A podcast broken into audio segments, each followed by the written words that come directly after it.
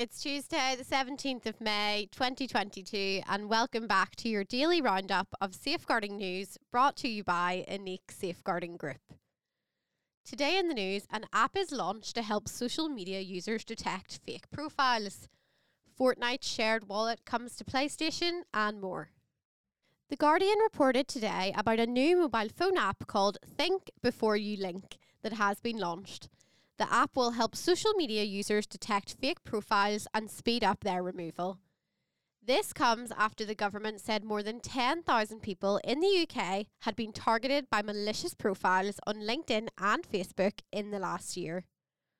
Malicious profiles often had the intention of obtaining and sharing secret information, usually targeting current and former civil servants because of their experience. You can read the full story on this on The Guardian's website. This morning, GameSpot reported that PlayStation consoles will join Fortnite's shared wallet system. This means that any funds purchased on the PS4 or PS5 can be spent on other platforms too. Any V-Bucks earned, which is Fortnite's currency, through the Battle Pass will be automatically shared between all platforms which support the shared wallet system. This leaves the Nintendo Switch as the last platform that doesn't support this system. You can read the full story on this on the GameSpot website. Some news from the BBC for you today. A group of teachers have exchanged WhatsApp messages with unprofessional, abusive, and degrading references towards primary school pupils with disabilities. The staff at schools in Aberdeenshire have faced an internal investigation, but affected pupils have not been informed.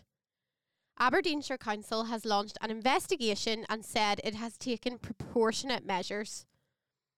Scotland's Children Commissioner has said parents should be told about the incident and the content of the messages. You can read the full story on this on the BBC's website. Some news from the Express today. The Children's Commissioner is launching a major inquiry into online pornography following concerns that it is fueling sexual abuse against women. Officials have been asked to investigate whether hardcore pornography normalises aggressive sexual behaviour. Rachel de Souza has also spoken about hoping to prevent pornography's widespread access to children and young people. Alongside this, they hope to examine if there is a link between peer on peer sexual abuse and watching pornography. You can read the full story on this on the Express's website. Lastly, today, another piece of news from the BBC.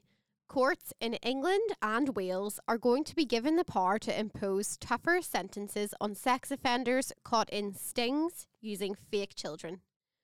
A sting is when offenders are caught after being trapped by police or groups who pose as children online, and usually offenders are enticing a child to engage in sexual activity.